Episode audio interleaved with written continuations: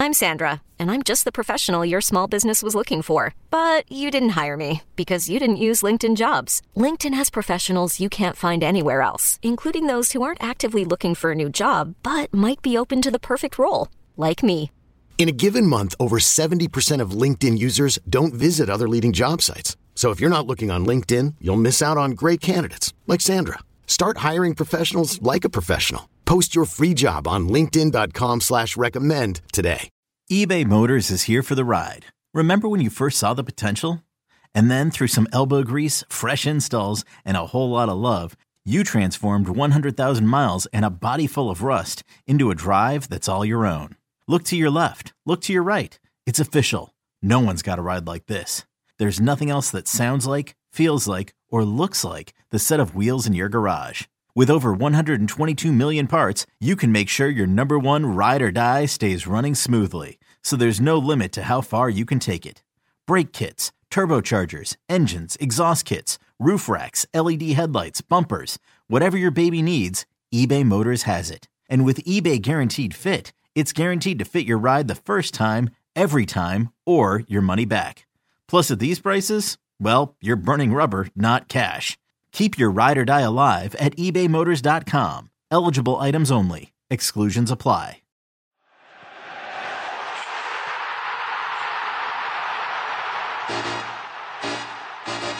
Welcome along, everybody. Welcome along, boys. Yes, I'm back. Apologies for the absence. I had to tend to one of my other four jobs there. You know, it's not easy to put food on the table for three kids. Uh, but Nigel Reo-Coker and Michael Hood, it's great to see you, boys. Nigel, how you doing? Not too bad, thank you. Uh, I think I might we might have a special guest in a minute. I can hear him rumbling in the background again. Joys of being a it. father. Yeah, You can hear him, yeah. I think we I might hear have a special I guest think, in a yeah, I think he wants to play a role in the show today. Michael Hood, how you doing, buddy? I know we've only got you for the first part of the show, but how you doing?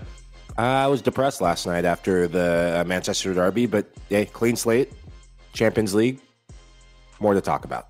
I love to hear it it. at that. Champions League. We're getting ready for the action today. It's going to be fantastic. Tuesday and Wednesday's fixture lists are absolutely banging. Welcome in Jonathan Johnson as well to the show. Whatever you we, like, We, John, we got a whatever special guest. Here he What is. is this? We're live. JJ, JJ, you're late. Explain yourself. You're late. How are you doing? Yeah, doing very well, thanks. No, I was just having to having to prepare my chat uh, before getting on with these guys because it's it's been pretty low quality recently. And you, I mean, you accusing me of slacking off. Oh yeah, How many how many podcasts have you missed this uh, this last week or so? I'd like to apologize for my absence also to you, I can't even JJ. count Yes, them on both unfortunately. There, there's been a lot going on. Nigel's might have to disappear in a minute to bring a special guest onto the show once again. I think he's just woken up there. Michael Hood's only joining us for the first part of the show, and Jonathan Johnson, you're here for the whole banger. Let's get straight into it. Let's talk Group A before we go anywhere else. JJ, you're just into the show, and I'm going to come straight to you. Let's talk Liverpool Rangers. Liverpool Hmm. seem seemingly struggling just a little bit. Three three at the weekend against Brighton. Questionable defensive issues. I mean, how do you see this game playing out against the Gers? Yeah, I mean, uh, a wild game at the weekend against Brighton, and um, to be honest, it just it just feels more and more like that final season that Klopp had with Dortmund at the moment with Liverpool. It just it's not quite getting going for the Reds at the moment. Obviously, they could click into gear at any moment. It's just, I mean, for this match, I don't think that Liverpool have to be too worried, but overall, uh, you know, they do look a bit ropier than I expected them to. Um, I think this is a tough task for Rangers, but you know, could they could they surprise Liverpool? Perhaps you know, come away with the draw. I, I definitely think it's possible. You know, I I think it's time to start getting a bit concerned about Liverpool, certainly in terms of sort of a deep run in the Champions League and potentially going all the way. But then again, with this season taking a break for the World Cup, uh, you know, who knows what sort of Liverpool will find the other side of that tournament. Well, Jonathan, I guess uh, it's something that I've said before, I believe, isn't it? The the seven year itch. I think I've said that Yes. earlier on, and Ian knows, and he's my witness. I've said that it's very similar to what he experienced at Dortmund, and um, it's very interesting. I think, yeah. Mhm. Well, again, now I think that the big difference you've got now is he's actually admitting that there is a confidence issue at Liverpool, and you can clearly see it with the players. And then obviously, even in this game, I'm sure Jonathan and everyone saw it. Trent Alexander Arnold, the situation he went through the England national team and how the English press, as we know, can be so cruel at times. Jonathan being part of that gang. um, destroying Trent's confidence. Hey, I'm, I'm, regi- I'm, registered in France. okay, just checking. he's, he's French. He's French now. He's fully French. He's fully French. He's close to Monaco. Ahead, but anyway, um, yeah, I think that they've taken his confidence a lot. And then you look at now, I think that Trent is going to be a target. He's definitely going to be a mm. target now in most games because he's lacking in confidence, and it's not anything he's done. Jurgen Klopp plays Trent knowing the situation down his right hand side, knowing that he gives more attacking wise than defensively. But the fact is, the whole team is so low in confidence. All those players who are so used to covering. Wait, wait, wait a minute, Nigel. I got to jump in. You said not anything he's done. So, so what is it then? Whose responsibility is it for his form? I mean, I don't understand. Well, his I mean, form, what you get expectancy wise from Trent, we're used to seeing that. He brings more attacking sense to Liverpool than he does defensive stability. The problem is when your whole team is so low in confidence and they're not winning games, this is now when we really get the microscope out and start looking at specific stuff. What Trent is doing now is nothing new. He's always had defensive lapses down his side, but you've mm-hmm. got a Van Dijk on form on top class. He covers up the mess. Robertson on mm-hmm. form on the other side, they cover up the mess, and they're winning games. Now you're not winning games and drawing games. We're paying more attention tactically to what yeah. the problem is, and people are exposing it now more so on the right hand side, and they're losing games and drawing games. So now all of a sudden it becomes a big thing Trent's not great defensively. No, we've known that from when he was playing, but we didn't pay attention yeah. to it because they were winning. No one talks about mm. anything when you're winning games. So I feel all of that has played a part. And the fact that Klopp has come and said now that there is a confidence problem at the club just mm. shows you where Liverpool are at. And I think that it's not something you can really look at. I feel that they have the quality, they have the players, but they just don't have the confidence a player who I think is getting away with murder right now. When you talk about confidence, when you talk about players not showing up, when was the last time we heard of a guy with an afro from Egypt, Mohamed Salah? Since he signed the contract, he's disappeared. He gets away with murder. He hasn't been good in front of goal, and everyone's talking about Trent. Bobby Firmino stepping up. Bobby Firmino is carrying this team. Bobby Firmino is the forgotten guy. They brought in a striker to replace Bobby Firmino. No one's talking about Bobby Firmino. Oh yeah, he's oh he scored this, he scored that. If it wasn't for Bobby Firmino, this Liverpool team would be even worse position and closer to the bottom of the league, and they'd be in dire straits in the UEFA Champions League. For this Liverpool team to get back in a good space, their front three has to be better in front of goal. They're replacing Sadio Mane. Said it over the weekend. Mane scores goals. Lucho Diaz, heck of a player. He's going to get better and better, but Lucho Diaz is not a proven goal scorer. He's an impact player you can bring off the bench. He's going to draw players out wide, which creates gaps for what? Goal scorers, guys who can run in. I think this Liverpool team is still waiting for Mohamed Salah to step up. And in midfield, the midfield injuries, players getting back, it's going to take time for them to find their form again. Thiago Alcantara, that was the difference between Liverpool in the first couple of games and when they played Ajax last. That extra bit of quality in midfield. What we're seeing from the back line, it, there is a tweak. Yes, Trent isn't going to give you as much defensively, but the effort factor, the effort factor, I'm seeing Trent stop mm-hmm. maybe 30 yards from goal and watch. That is a player issue. That is not the manager issue. And, and Nigel, you know this. You can give effort even when you're not in form. And and your confidence will will affect that. But that's down to Trent. If he just runs five yards more, then maybe that could solve some of the defensive woes. But in the opposite end of the field, I think Mohamed Salah not being in form, that's a bigger topic of discussion for Liverpool. Don't you think it's more of a group discussion, Michael? Hold, hold, on, I want to get back after Mike here real quickly mm-hmm. here because you talk about Mo Salah. Nigel's touched upon obviously Trent, and, and I think we're recognizing here it's, it's not just individuals because Salah can save the team and obviously push them to a title race and, and save the graces of the defense. I think you have to look around, Michael, at the whole team. I mean, defensively not performing well.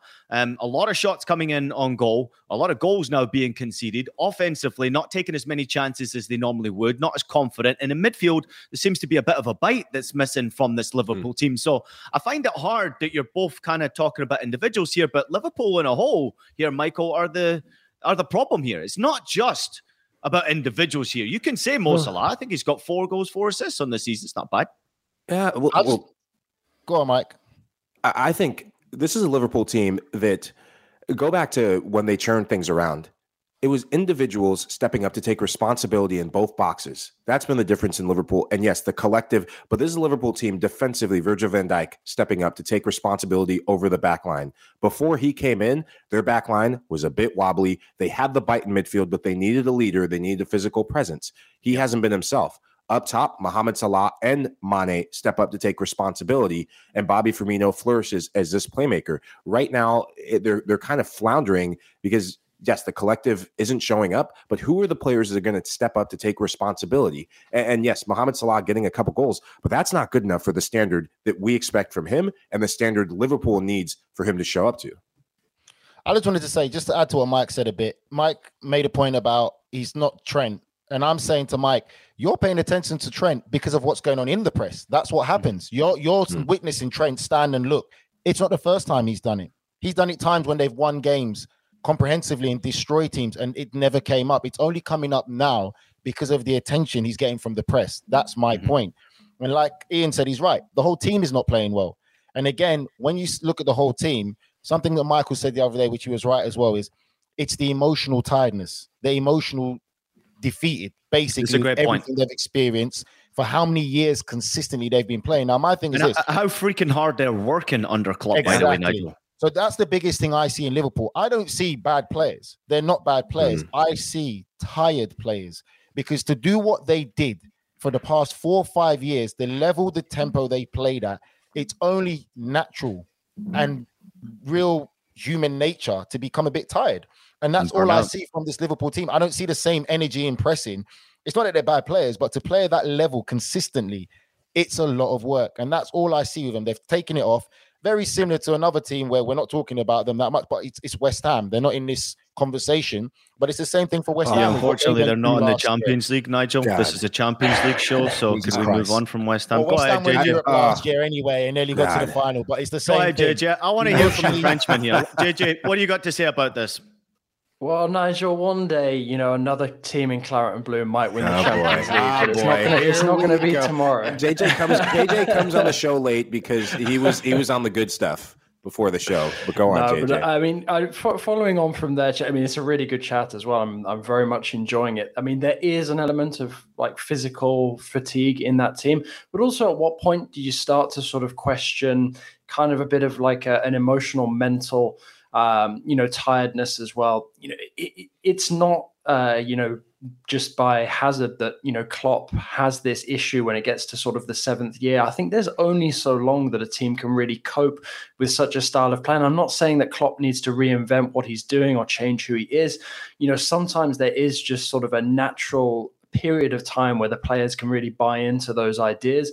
Uh, you know, and, and with the tactics that Klopp plays as well, it puts so much stress and strain on the midfield. It's no surprise that once that position kind of starts to fall apart a bit to the point where, you know, Klopp and Liverpool panic at the very end of the transfer window, go for someone like Arthur Melo a couple of years ago, that was you know kind of unthinkable that Liverpool would do something so uncalculated. Great point. Uh, you know, and I think that points to you know a lot of concern. Uh, you know about how the players are you know really going to sort of continue uh, you know to to play this way under Klopp because when things work, they work fantastically, but when it doesn't, it's so hard to get those players motivated to get them running around. And Klopp himself, when I've been seeing some of his press conferences recently, you know, it comes across as not perhaps having the same hunger that he's had before. A lot of his, you know, answers to questions are kind of rushed, you know, almost like he's tired with, uh, you know, some of the questions that are being put to him. So, you know, I do think that there is perhaps that concerning element that, you know, perhaps we're starting to reach this point now where Klopp and Liverpool are, are coming to, you know, the the point where they've gone as far as they perhaps can with each other. I'm not saying that Liverpool need to sack Klopp, but it, it's you know perhaps time that they start thinking, you know, how much is there left in the tank, uh, you know, for this association? It's a great point. It's a great talking point, and I'm sure many out there will debate it in in one way or another. Um, I had a good friend of mine that played with me at St. Pauli. His name I won't mention because I don't want to embarrass him. Ralph Gunesch. And what I will say is he moved from St. Pauli to Mainz to join Jurgen Klopp at Mainz, and he couldn't handle it. Training was mm. like ridiculous. Games were ridiculous, and the demands on the players was was just so intense. And I think players will struggle. At some point, you're going to burn out. You can do it to world class players and they will respond. And in many ways, you have seen Liverpool over the years really respond. You've got the best out of these players, but at some point, burnout will approach. And if you don't rotate players in, so in other words, if you don't have three or four new players coming in to keep things fresh, you're going to find out that very quickly the squad will burn out. They get fed up with the tactics, they get fed up with the training sessions, they get fed up with the intensity that a Jurgen Klopp brings. Even though I'm a massive Jurgen Klopp fan and I love his style of football, you're finding out that the answers are not necessarily there. Rangers come into the game after a big uh, 4 uh, 0 victory against Hearts. They absolutely hammered them at the weekend. They were brilliant. Uh, for Rangers, there's no James Sands. He's suspended for this game after picking up a red card against Napoli at Ibrox. Uh, Ibrox. Tough one for Rangers in this one. So let's move on to Ajax against Napoli. The other game in the group, Napoli on fire, um, as are Ajax, even though Ajax did have obviously a, a really interesting uh, result at the weekend against Go Ahead Eagles. They drew 1 1, um, almost at full strength. But this Napoli side, Nigel, you're a big fan of, and clearly have to be a bit of a favourite, even though this is a away game in Amsterdam. Yeah, I think that for me, I look at Napoli now. They need to get the job done. If they get the result, and I'm sure that that's what they'll be thinking, they'll be getting the result, then they'll be comfortably through to the next round. And I think that's the priority. You have to assess it in that kind of way. They're, they're leading the way. They know they've got a small squad. You know, they've got um, obviously Osimhen, their top striker, still not there yet. But it's to try and get the job done as early as possible. Then that way you can give some fringe players an opportunity in the final game and you can really start preparing for the next stage and then continue uh, and continue to concentrate on Serie A. So I think they're in a very, very good place right now. Again, it's a team for me that's full of confidence, well managed, very aware tactically what's expected in all of them, solid in the midfield, solid defensively, and also great attacking threats. Again, the only criticism or worry you have for Napoli is, as usual, strength in depth. You probably say the, the first starting 11, yes, picks itself and then maybe two or three that can come off the bench, but that's about it. But to compete for Serie A and also the Champions League, you need a lot more than that. But if luck's on your side, who knows what can happen? What I think this game is going to come down to, both teams boast front threes that are in form. For Napoli, Cavada has been probably the lead candidate for Serie or Serie early season player of the year, playing lights out the Georgian Messi. And when you look at the midfield, though, I think that's where Napoli intrigues me. Anguissa the Cameroonian international. Big fan of this guy. Balled out at the Cup of Nations for Cameroon, getting goals, playing with a bit more flair, making those late runs like we saw from another African player who had success last season, Franck Kessie the Ivorian for Milan. That is a different dimension. That adds a bit more confidence. They they have the bite in that midfield three. Zielinski, the Polish attacker, getting back on defense, but also being more creative. In the Liverpool game, I thought he was excellent, thought he was class. I think that is where mm-hmm. the game is going to come down to. For Ajax, Berghuis, he's been a revelation this season, both for the Dutch national team and for Ajax. In the Champions League, he's come alive, late runs from midfield. At Anfield, it was his late run in behind that set up the Kudus finish. And speaking of Kudus, I'm going to go African heavy. Love my African players. Mohamed Kudus. This kid loves the Champions League. Magical left foot, can finish from distance. Would love to see him really, really take the game by the scruff of the neck. This is going to be a blockbuster matchup that I don't think a lot of people were expecting at this point in the group stage. Mm-hmm.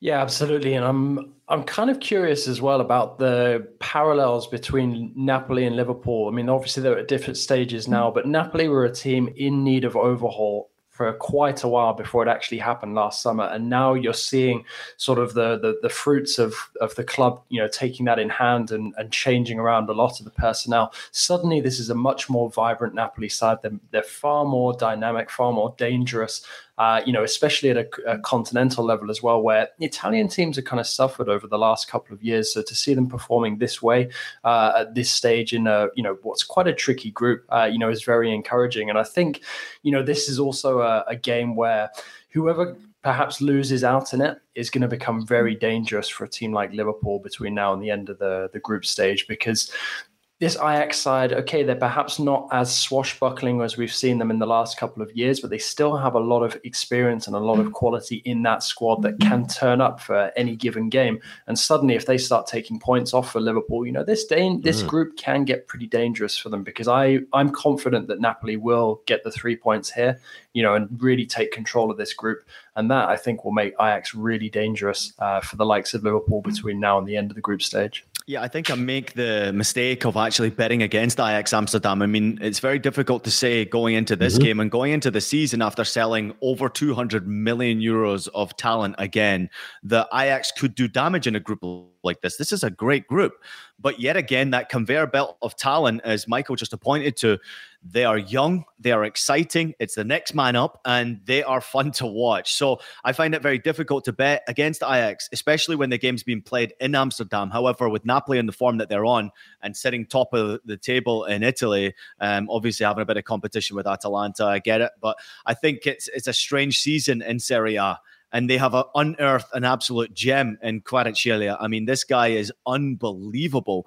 But this is the beauty of the Champions League. You find out where teams are at, who's good on the road, who's going to be really there or thereabouts when it comes to the knockout stages. And to see Napoli, if they were to go there and pay, take all three points, I'd say they're essentially through to the knockout stages, which I didn't quite predict actually going into this group. So it would be job well done for an Ajax Amsterdam if that was the case. They were to get three points, and it would certainly open up this group. Napoli sitting top of the group with six points right now. Ajax and Liverpool sitting on three points.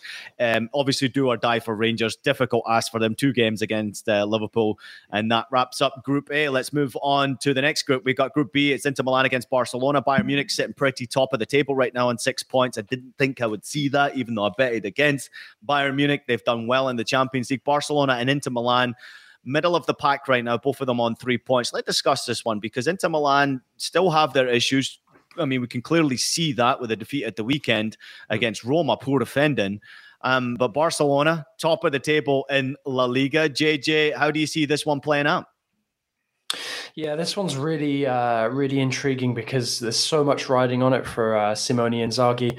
Uh, you know, and I think this Barca side as well, uh, you know, they would have hoped to have had six points from six at this moment in time. And like you said, you know, I think a lot of us were looking at Bayern sort of wondering when that form would drop off given what was happening in the Bundesliga, but they've emerged as the, the strongest side so far. So, you know, this one I think really, uh, you know, could, you know, have quite a, an, an influential impact uh, on the outcome of this group. And for me, I think, almost kind of feels like a must-win game for Inter because if they do, if they get beaten by Barcelona, okay, I mean it might be slightly unfair on Inzaghi to judge him on such a difficult game, but you know the alarm bells are well and truly ringing, uh, you know, at San Siro already. Yeah. So for me, I think that this, you know, could potentially, assuming that Barca win, you know, result in, in Inzaghi being replaced.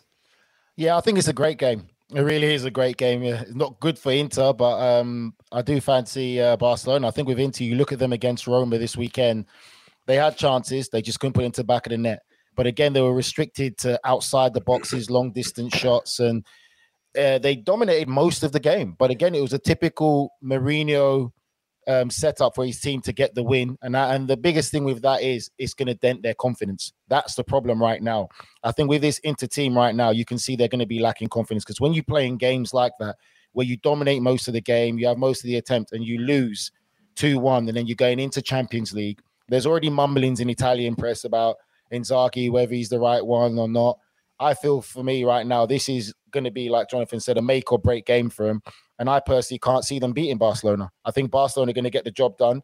You know, you look at Barcelona when they played against Bayern Munich, and they were a really good team in that game. They they mo- had most of the better chances. They again they just missed their finishing boots. The old Lewandowski would have put them in the back of the net, but we're not going to get into that again.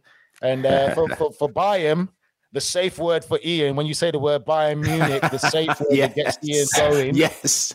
We've got to say they are very tuned into the Champions League. They are more so tuned into this Champions League hmm. than they are into their domestic league. But we know when it's that time to turn on the tap domestically, they'll do it and go yep. on a 10, 12 game unbeaten run. But the Champions League is something it looks like seems to be their big priority, and the players seem to come more alive with the Champions League than domestic games. But I feel that for me personally, I can see a Barcelona win in this game. And uh, I think then again, it's it's another manager that's under pressure, and you're gonna have to start questioning whether it's time to get a new message, a new atmosphere in uh, Inter Milan. I want to read something off to you, and it's going to back up uh, what I'm about to say. Inter Milan, in some of the big games they've lost against Lazio, only game they did not score first, but Roma scored first. Udinese scored first. Milan scored first. They score between the first couple minutes to the 30th minute in each of those games. They end up losing, and all the goals, or majority of those goals, coming in the second half. Inter eight goals this season in the first half, majority of them coming in the first 30 minutes. 10 goals in the second half. That is alarm bells ringing for an Inter team that was really good in the second half in the past two seasons. That is what Inter is made of defensive solidarity and then hit you on the counter. They do have the individuals who can come up with magic. Lautaro Martinez, He's their leading goal scorer, but he hasn't turned up in the Champions League. He's had some half chances, but teams are locked into him because Big Rom, Romelu Lukaku, has been out. That is a massive injury blow to Inter. He was brought in to be an added difference maker. This is Martinez's team. And in the midfield, a player that is the unsung hero for this Inter team, Brozovic, Marcelo Brozovic. Last season, 69% of the games that or they won 69% of the games that he was on the field for. That's a massive percentage. It wasn't Martinez, it was Brozovic that was the difference maker, the linchpin in the middle of the park. He's out for injury as well. And a player in the back that was excellent last season that has been struggling this season, Skriniar. JJ, I know you love this guy, but he's been crap. He's been crap. Step piece defensive liability. And when you play against a Barcelona team that's humming right now, FC Barcelona, also want to remind you about this, they have only failed to score in two games this season. Rayo Vallecano, eh, which I don't think anyone saw that, but maybe that was because getting all the new pieces together, and Bayern Munich. And the only difference in that Bayern game was first half finishing. Nigel, you said it, Lewandowski not finishing, but also Pedri, midfield runners. You need to get more goals from them. Barcelona's golden goose isn't just Lewandowski, it's their front three. I love this front three. They each bring something different. Ousmane Dembele, again, could see him being the final product and the difference maker. Mike, just a quick one. I just want to say something. I know you said about Big Rom not being there, he's injured, and obviously he's missing his goals. I personally feel that Big Rom won't be the same Big Rom, and we're talking about Roman Lukaku without the coaching of Antonio Conte, because Antonio Conte's coaching style is complete different to Inzaghi, and I feel Conte is the man that will get the most out of Roman Lukaku. So I feel even if Roman Lukaku is playing in this inter side, it mm-hmm. won't be the same one that we saw. So yeah, you, are saying I'm Conte back to yeah. So you're putting the Conte back when Conte leaves Spurs. Uh, you're you know what from your lips to the Inter board Bring Conte Nigel, back. Nigel Reo-Coker just said that Conte is getting fired by Spurs and gone back to Inter Milan. Yes, that is right. Now, listen, we got to move on quickly because I know, Mike, you got to get out of here. Bayern Munich, uh, they take on Viktoria Pilsen as the other game in the group there. The mighty Bayern beat Leverkusen on Friday by four goals to nil. They do have some COVID issues, though. Kimmich and Muller both tested positive on mm. Friday after the game, which is not good for them. Let's move on to Group D. Frankfurt against Tottenham real quickly. Marseille versus Sporting Lisbon. Frankfurt, big win at the weekend for them. They've now won three games in a row ahead of this game against Tottenham. Not easy. Spurs heavy defeat in the derby game. The guys have covered it on Qué Golazo. First Prem defeat of the season for them. A tough one to take. How will they react? Tough place to go play, by the way. Frankfurt with their supporters. That's a tough game. Uh, Marseille against Sporting Lisbon. Last real chance, I would say, for Marseille it looks like they're going to miss Kolasinac once again. Not quite sure what it was about Kolasinac, JJ. Do you have anything there? It says he's uh, he's missing, but unknown reason as to why he's missing the game. Do you know any any reason why? Yeah, I mean, there's. Uh, I think he's injured uh, and will be out for uh, for a couple of weeks. But there is sort of a lot of speculation about a number of players really in this Marseille squad, whether Tudor really fancies them or not. Because obviously, you see them doing really well in Ligue 1 at this moment in time, fighting away at the top of the table. But it's uh, it, it's yeah, it's it's the same old story. Unfortunately, it's so difficult for a lot of these French teams to translate their good domestic form into Europe. Um, you know, and it does really feel like last chance And I think that's mainly based on what we've seen from Marseille in Europe over the last couple of years. There's not too much confidence in them getting out of the group. And Sporting, I don't think many of us would have had them as sort of the group leaders. Yeah. Uh, you know, after two rounds of games, but uh, you know they're in a good position, and obviously if they win against Marseille, uh, you know that puts them well and truly in control of the of, of, the group. But Frankfurt away, not the easiest place for for Spurs to go, and I think it will be a tough test. But I, I reckon that Conte should be able to get his guys to get the job done. Oh, no, JJ just mentioned. JJ, go ahead, Nigel. Uh, are you going for Marseille win then, or Marseille loss? That's what I want to know. Um, I'm, I'm, always, I'm always backing the French teams and looking stupid for it. Wait, so you're following your heart and not your head? Yeah, I mean, honestly, I'm, I'm not expecting anything. So any, anything's a bonus. Stay off the wine, JJ. All right. all right, all right. Sporting Lisbon top the group there with six points there. Tottenham and Frankfurt equal on three points. Two two great games to look forward to. Obviously away for Spurs first and foremost, and then they go back to London for the, the next leg on match day four. Uh, let's move on to, to Group B. It is Bruges who top the table. They have a home game against Atletico Madrid. incredible. I mean, this is a, a big performance from Bruges already in the Champions League. And if they can get anything from these two games against Atleti, they could potentially put themselves through to the knockout stages. First game being played in Belgium. Another cracker in that group is Porto taking on Leverkusen. Both of those teams uh, really battling right now. Leverkusen struggling uh, domestically. Seoane looks like he's on the hottest of hot seats in the Bundesliga. And of course, for Porto, they've got zero points in the Champions League so far. Very, very disappointed. And there's a quick look at their group. Um, but big two games coming up, obviously, in Group B. Thank you very much for showing us the table. All right, we're going to take a quick break. But when we return, we'll take a look at Wednesday's delicious fixtures, including Chelsea, with many calling it a must win game against the Italian champions, AC Milan. Michael Lahoud, thank you so much for joining us in the first part.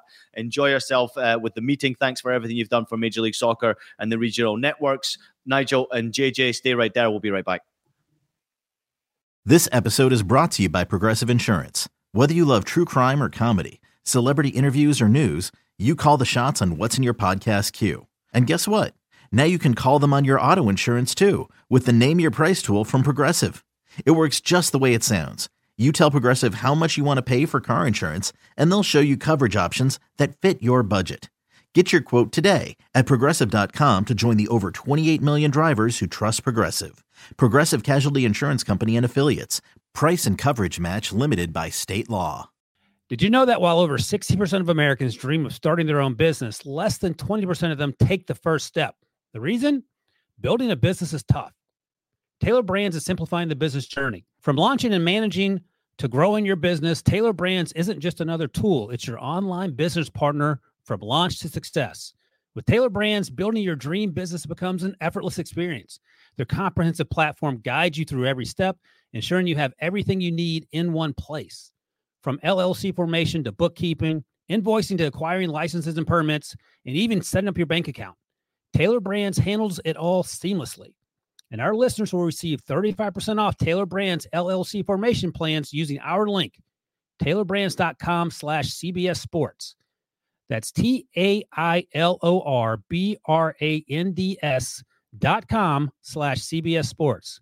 So start your business journey today with Tailor Brands.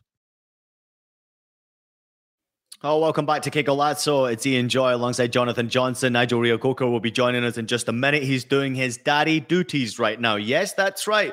He's looking after his kid. He'll be back in just a moment. I'm sure he'll have a special guest with him. We're previewing Wednesday's slate of Champions League fixtures, and there's a lot to look forward to. Let's start with Group E, JJ. Chelsea against AC Milan. Uh, last minute winner for Chelsea over Palace at the weekend. It was a cracking goal from Gallagher, I will say that. AC Milan seemed to be flying close to high in Serie A. They left it late at the weekend, but Leao once again shined. This is a tough game. If you look at the group standings right now, Chelsea bottom of the table against top of the table Milan, but only three points separating them. How do you separate these teams going into this game?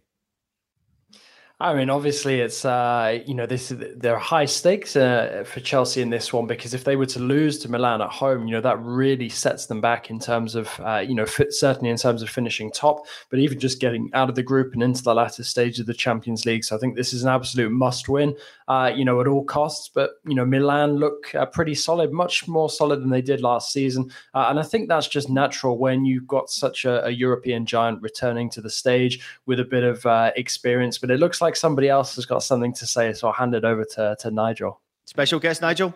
He just wait, special guest, Rome, and he thinks uh, he thinks it's a massive game, absolute massive for Chelsea. Before you go anywhere and discuss the Chelsea AC Milan game, could you please, uh, you know, put Rome right on camera so we can actually see him there and everybody? Can you introduce him to everybody? I know he's made appearance before, yeah, but Qué Golazo, special guest. Now. Say hello. he said he's How you doing, buddy? Chelsea. Hey. All right, Daddy, go for it. Chelsea against AC Milan. Chelsea, as JJ was just touching upon right there, this is a massive game at home in it's Milan. A, it is a massive, massive game. I, I don't know what JJ thinks, but I watched Chelsea against Palace this weekend, and for me, I'm still not convinced. I really do want Graham Potter to do well. I think it's going to take time, but again, it's the same questions for me. Like the system and the formation, he's trying to bed it in, and they were lucky this weekend because really and truly, Thiago Silva should have been sent off because that was a deliberate handball. He was the last man, and if he'd have got sent off, that would have changed the complete. Uh, that would have changed the dynamic of the game. Totally. And that's just the luck that Chelsea are riding right now. I wasn't convinced in the performance. Uh, eventually, yes, they did get the job job, but it still wasn't convincing for me. And I feel right now AC Milan are just better structured defensively and uh, better organized. And again, you're talking about Oliver Giroud returning to Chelsea, and it just it's just written in there. It's in the stars. I know J, JJ can see it right now. Giroud getting on the score sheet, and then again you got Rafael Leao right now, one of the hottest properties in world football, and I'm sure he's going to want to impress and do well. But I can't see. I personally see a Milan win. I really do. For once, we agree. I've gone for a two-one Milan win in my predictions as well. I, uh, I, yeah, I agree. I, I, think that it's going to take time for Potter to to start getting his ideas across, to start getting a tune out of this Chelsea side. Uh, and unfortunately, it could be that Europe ends up taking a hit, and Chelsea could be one of those surprise teams that ends up dropping down into the Europa League. I mean, I'd say that it does work in their favor. Obviously, uh, you know that they're they're up against either uh, Dinamo Zagreb or Salzburg for second spot in the group, but uh, you know it's not going to be easy for them, especially if Milan win this game as we expect.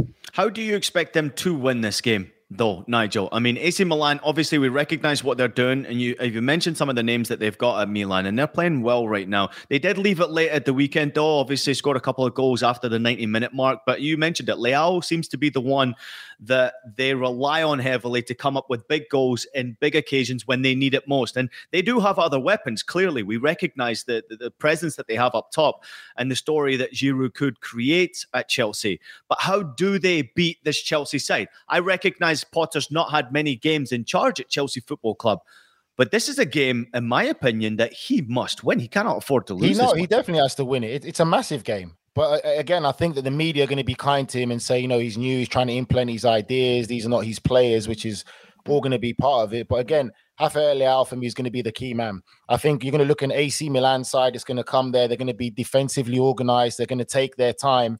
They're going to let Chelsea have to come onto them. They have to try and score goals, which is going to suit Milan yeah. perfectly well.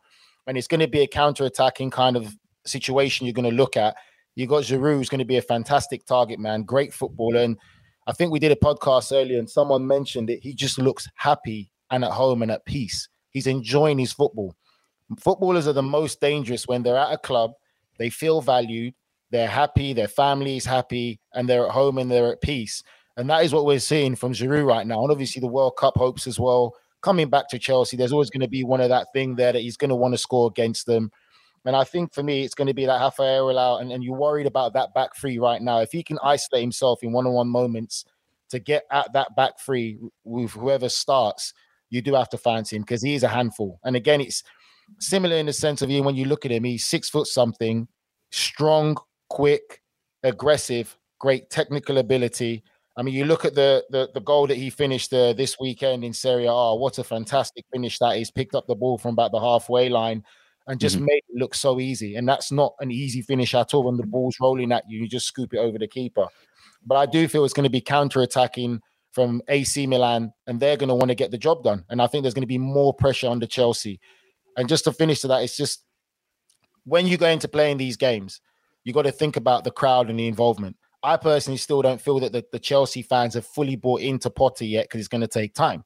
If mm-hmm. Milan can frustrate Chelsea at home for the first 20 minutes and then the crowd start moaning and growing and confidence starts going from players, that's when Milan can capitalize. They just mm-hmm. have to go there not believing or not thinking that they have to win this game in the first 10, 15 minutes. Yeah, Romeo agrees with you on that one right there as well. A lovely little comment. JJ, real quickly on Giroud. He seems like he's really settled. We've spoken about him a number of times on the show because he keeps scoring goals, especially in Serie A. If I'm not mistaken, it's five goals on the season from him, one in the Champions League. But he seems, obviously, at his age right now, he's still got a lot to offer for Milan. Is this kind of what we're saying also about the French national team when it comes to him? Yeah, I mean, there is a debate starting up as to whether Giroud should be sort of back with France full time for the for the World Cup, given that he just made his return. Uh, there were so many injuries, so you know, Giroud came back in and immediately was sort of you know a leadership figure, given uh, you know the years that he's had with Les Bleus, uh, you know, and the the experience that he's accrued. And you know, I don't think that you can overlook somebody who is still performing so well and keeping himself in such good shape at that level. I mean, okay, he doesn't have to go to the World Cup as a starter, but I think based on his form for Milan at this moment in time, uh, you know, and, and based on what he's given France over the years, that you, you know, you can always depend upon him. Uh, you know, I'd be surprised if Deschamps doesn't consider him, uh, you know, somebody who really net is a necessity uh, going to Qatar, especially when you look at some of the issues going on with the French national team at the moment. Kylian Mbappe, you know, men- mentally, Giroud is that sure value that you really need, uh, you know, in a tournament like that. And, you know, obviously he's hugely influential for, for Milan as well. So if his form remains as it is uh, in Serie A and the Champions League between now and the World Cup, uh, I think he'll be on the plane uh, Jonathan, just a quick one. So there hasn't been much rumblings in the press in France in the sense of maybe trying to push the next one through like Nkunku ahead of uh, bringing the old guard of Giroud back. Has there been any kind of rumblings like that in the French press? He's in the mix, though. He's in the mix. But he's there's he been in the mix, mix, but then there's actually you know playing him and you know saying this is the next generation. Let's give him more of a chance and keep Giroud there as more of that supporting role. Jesus Christ, the dog's going off. Yeah, but also at the same time, uh, you know, the, this has been one of the criticisms of Deschamps for years now that he has so much potential uh, talent uh, available to him, uh, and it's you know it's that he doesn't really tap into that talent pool, and you know there are concerns that sort of France are wasting this dyna- uh, dynastic potential that they have uh, because Deschamps is so loyal to to those servants who have you know performed so well for him so many times over the years. Mm-hmm. But also at the same time, it's not just about talent. Uh, you know, and obviously, if it was based on talent alone and, and form, sort of over the last twelve to eighteen months, Nkunku would be on that plane uh, to Qatar. But it's not just about that. When you're talking about what's going on at international level, so the World Cup at the end of the year, you need to build a squad, uh, you know, fit for the that tournament. And there, you need to have guys who recognize what they can bring to the team, what they can't bring to the team anymore, but also, you know, the steady presence, somebody who's not going to kick up a fuss, despite the fact that you know he knows that perhaps there are teammates who don't think that highly of him. Uh, and I think Giroud is one of those characters who wouldn't let it affect his ability to perform if he goes. Yeah, I had a great conversation with Fabrizio Romano this morning discussing the fact that Bild Zeitung had uh, made an article about Christopher Nkunku having the secret medical for Chelsea Football Club, and it looks like he could be on his way to London. So, absolutely in the mix right there. But it's a big one for Chelsea against AC Milan. Uh, Milan top in the group with four points, Chelsea bottom of the group with only one point. So, it tells you how big a game it is really in London for Graham Potter's side. The other game in the group is Salzburg against Dinamo Zagreb. Zagreb on three points, Salzburg with two draws already. Um, mid-table clash, but if either of these sides can can take maximum points um, over the two games that they've got coming up here, they put themselves well and truly in the mix. Let's move on to Group H. It's Benfica against Paris Saint-Germain. PSG top of the group with six points. Benfica second top of the group with six points. Um, it's an absolute banger to look forward to. PSG won again at the weekend. Messi and Mbappe on the score sheet. Benfica drew at the weekend against Guimarães. Uh, JJ, I mean, obviously PSG in the form that they're in, very difficult to stop. But Benfica, with the way they're playing in the Champions League this campaign, going to be a tough task for them. Yeah, absolutely. I mean, I think Benfica are in really formidable form at the moment. I'm curious as well to see if Julian Draxler manages to to bring the curse of the X upon uh, PSG. Uh, you know, given uh, that he moved uh, in the summer transfer window. Um, you know, this this one I, I, was quite confident it would be the battle between the top two um, in the group uh, at the beginning of the group stage. I'm not surprised to see Juve struggling. I am surprised to see them pointless. Uh, you know, after mm-hmm. the first two games. But then again, considering I fancied Benfica and PSG it's not that much of a surprise, really. And this, you know, whoever wins this is in a really, really strong position because it effectively guarantees that they will go through as one of the, the top two in the group. Um, I still think that there's some fine tuning left to do for PSG. Great to see Messi enjoying himself, you know, having such fun again, uh, scoring a superb free kick over the weekend. But there are still some defensive lapses. Obviously, Kimpembe being out is, is an issue for PSG. And this Benfica side, they just seem so consistent at this moment in time, so much more solid. I mean, they unexpectedly, uh, you know, went on a fairly deep run last season in the Champions League. But now, under Roger Schmidt, uh, you know, they look like they're a bit more pragmatic. You know, they've got some real talent in that team as well. Mm. Um, you know, and I think that Benfica could surprise PSG. I don't think that they'll beat them, but I'm not sure that PSG will necessarily get the win on the road. Nigel? Go on, jump in. You got you gotta like gotta let us hear you because I don't care if Lil if Lil Rome wants to have a comment on this game as well. Let him have a comment. Just go for it. yeah, don't worry about it. smack it. No, no, behave. Um, yeah, no, I think pretty much Jonathan really covered everything, really and truly. I think yeah. uh, for me, the the Benfica side could cause this Paris Saint Germain side uh, problems. The thing with Paris Saint Germain, we know it. They've got probably the best attacking players in world football that we've seen in such a long time. So they're always going to get goals, but it's always about that have they got that togetherness, that team spirit? Have they really got that solidarity defensively and also in that midfield area? Obviously, yeah. we're seeing the evolution of Messi right now, where he's become more of a facilitator in the sense of he's providing for players. They've got runners off him, and he's getting a lot more assists. And obviously, yes, he's still got the quality and ability to score goals from free kicks, but it's getting that real all-rounded togetherness is kind of still what's missing for this Paris Saint Germain side. Yeah, really looking forward to this game. I think it's going to be an absolute cracker. JJ, you don't seem so confident right there. And I know you've been a fan of this Benfica side. So it's nice to hear you not being so confident because this game is going to be a difficult one for PSG. Uh, the other game in the group is Juventus against Maccabi Haifa. Uh, two must win games for Juventus. I'll, I'll, let you both have a quick comment on this one. Vlahovic scored at the weekend. Juve got the win. We'll keep it quick on Juve, Maccabi Haifa. But JJ, this is uh, two games that Juventus simply have to win to have any chance of getting into the knockout stage.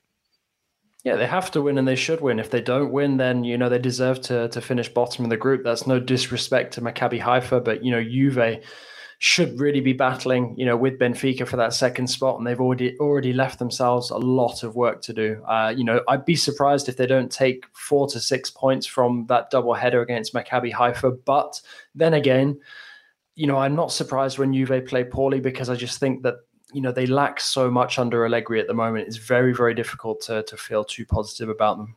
Nice. I think that it's it's time for change there, Juve. There really is time for change. It's it's we, we've we've talked about it.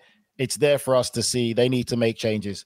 I wouldn't be surprised if there's an upset, Jonathan. I'm going to be very honest. I would not be surprised. I think that fans already not coming to the stadium, not coming to games, and it's Champions League games, not just domestic games. They're showing already how they feel and for such a big club, as they call the old lady, they need to reinvent themselves and become the new lady because that's the problem there. And I think that it's that time now. They really need to make changes. And um, for me, I would not be surprised if there is an upset in that game if an upset happens in that game, I'm certain the rumors will intensify even more so when it comes to Allegri. However, it seems to me like the the salary and the demands and the project that Juventus are talking about being three or four years is holding anything up from considering a, a, possible firing at this stage. But if the results continue to go downwards, especially in the Champions League, if they don't make it to the knockout stage from this group, I think it will be uh, dangerous times for Allegri. Let's move on to Group F.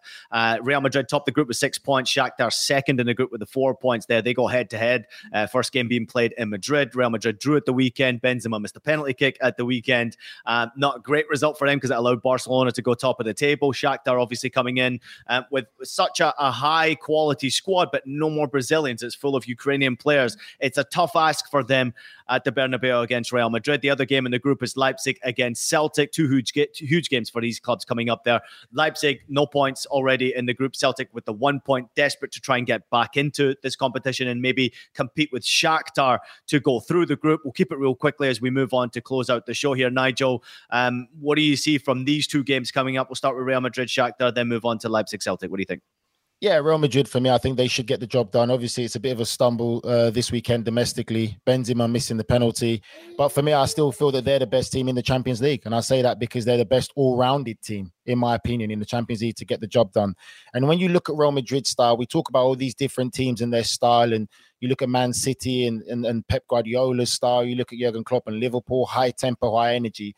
We can never say that about Real Madrid that they play a high tempo, I do. They just play football I would say, in that intermediate level. They press when they need to press. They break when they need to be great break. They they can sit behind the ball and, and and defend when they have to do so. And I feel that they're the best all-round coach team and they have some of the best players in the world. I feel they'll get the job done. I think um, uh, for me, Celtic, it's a bit too much. It's a big ask for Celtic right now, and uh, it's uh, something that's a bit too far. as Roman's there agreeing with me. It's a new uh, I'll let you go in, John, mate.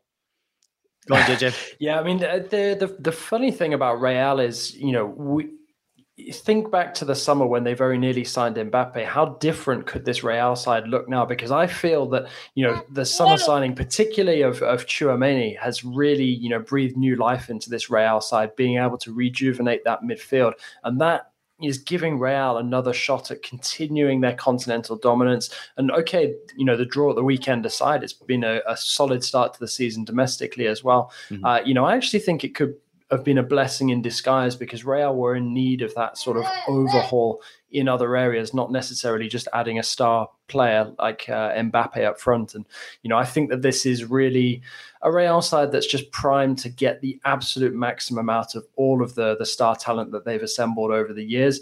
Uh, and it feels like they might still have a little bit left to give. I I was doubtful. I thought that last season with the Champions League might have been sort of the final drop of uh, of, of, the golden juice, so to speak. But yeah. you know, perhaps there is a little bit left, uh, you know, in the bottle still. So I I certainly think that uh, you know Real will you know ease to, to victory getting out of this group because the big surprise is that Leipzig you know don't have anything uh, you know after the the first two round of games uh, and that makes this clash with Celtic you know a real tricky one for them especially given that the way that they lost to Shakhtar in the opening round of games mm-hmm. uh, and this one could get dangerous for, for, for Leipzig given the the the lack of points already at this stage and we're heading into the midway point. Yeah, I think Celtic will sense that these two games are their chance to potentially get to the knockout stages. And of course, domestically doing very well. Um, they had that recent defeat against St. Mirren, if I'm not mistaken, which was a bit of a shock. I watched that game really surprised to see that type of performance where they couldn't finish, but they've got to finish against Leipzig under new uh, boss Marco Rose.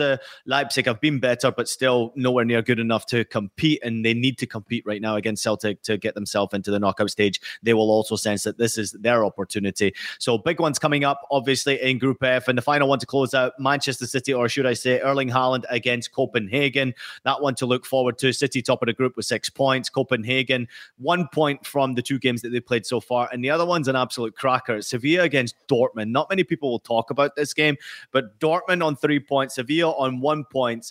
Uh, Sevilla just struggling. I mean, even domestically, just struggling. Even watching them right now has become really frustrating because you know that they've got some talent. I know they've sold a lot of players, um, especially for, for big money, but also experience and they've tried to replace bringing experience into the club, but it's just not working out for Sevilla right now. For Borussia Dortmund, selling Erling Haaland has been a problem. Injuries have been a problem for them. They can't seem to get it right. They lost at the weekend as well against Cologne.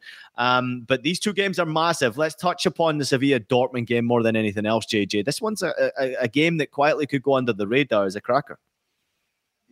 Yeah, I mean, I think uh, it really feels like it's time for a mercy killing. Uh, you know, with with Lopetegui, it kind of feels like he's been on the edge of that hot seat now for a month or so, and it's. I mean, it really wouldn't surprise me if you know that axe is wielded at some point. It's just a bit bizarre, really, that Sevilla have waited so long to to make the decision because it's been so obvious. I know that I've gone in on Sevilla a number of times since the beginning of the season. I, you know, I kind of feel a bit harsh about doing it. It's almost like kicking someone when they're down, but I'm I'm staggered really by this squad. Well, underwhelmed more than staggered by this squad that that Monchi has assembled because it just it, it's yeah, it's just not. It it doesn't feel like a, a, an intelligently assembled squad that you would associate with him. And yeah. uh, you know, I feel that Lopetegui, unfortunately, is paying the price for some very very dubious uh, you know transfer dealings, which has left him you know with a really poor hand to play. Uh, I know there's rumors now growing that Sampaoli, obviously left Marseille in the summer, might go back uh, to Sevilla.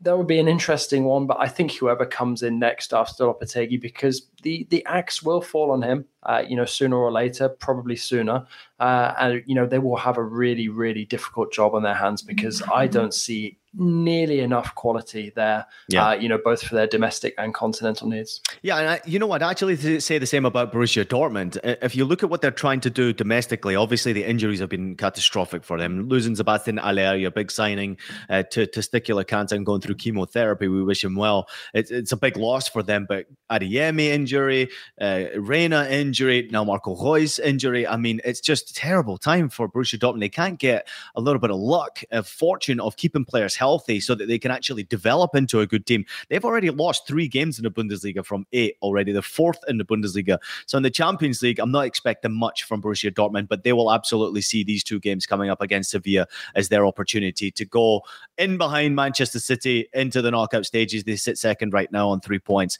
with Manchester City flying high. And another chance uh, for Erling Haaland to get a hat trick. He was terrific at the weekend. Boys, that's us wrapping up our Champions League preview show. Thank you so much, as always, for joining us. Nigel Reo-Coker, Jonathan Johnson. We had Michael Lahoud early on, and Lil Rome as well. Where is he? There he is, Nigel. Thank you so much.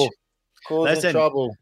This is life. What, what a cameo! This yeah. is life, right? And and this is like this is life for us. Yeah. We got to do it. We're gonna do these shows whether Rome's there or not. He's a great part of our show. He's an important part of our show. Thank you so much, Rome, for joining us. And, uh, I'll tell you what, he speaks more sense than his dad. That's for sure. I thought you were going to say he's better looking than his father, but yeah. Thanks to you boys as always. That's a, that's a, that's a given. I appreciate you. Enjoy the games this week. We'll catch up tomorrow on the the post game show immediately after the Champions League games finish. We will be back on live on Qué Golazo. Uh, a lot to look forward to tomorrow on Tuesday. Uh, please also make sure you go check out my chat with Fabrizio Romano this morning. That's available on YouTube. It was absolutely eye opening. Also revealed to us uh, that he has a bit of a love affair with Arsenal Football Club, and he believes that maybe they can compete with Manchester City in the Premier League this year, which surprised me from Fabrizio. So go check that out on Qué Golazo's YouTube page. Uh, thanks everybody for listening to Que Golazzo. Make sure you take a minute to leave a rating and a review on your favorite podcast platform. Uh, we're available on Apple Podcast, Spotify, Stitcher, and anywhere else you listen to your podcast. We're also available as video, so subscribe to us on YouTube. Visit youtube.com forward slash So, Unfortunately for Nigel, yes, we're available on video. See you next time, everybody. Enjoy the games this week. We'll catch you tomorrow after Tuesday's slate.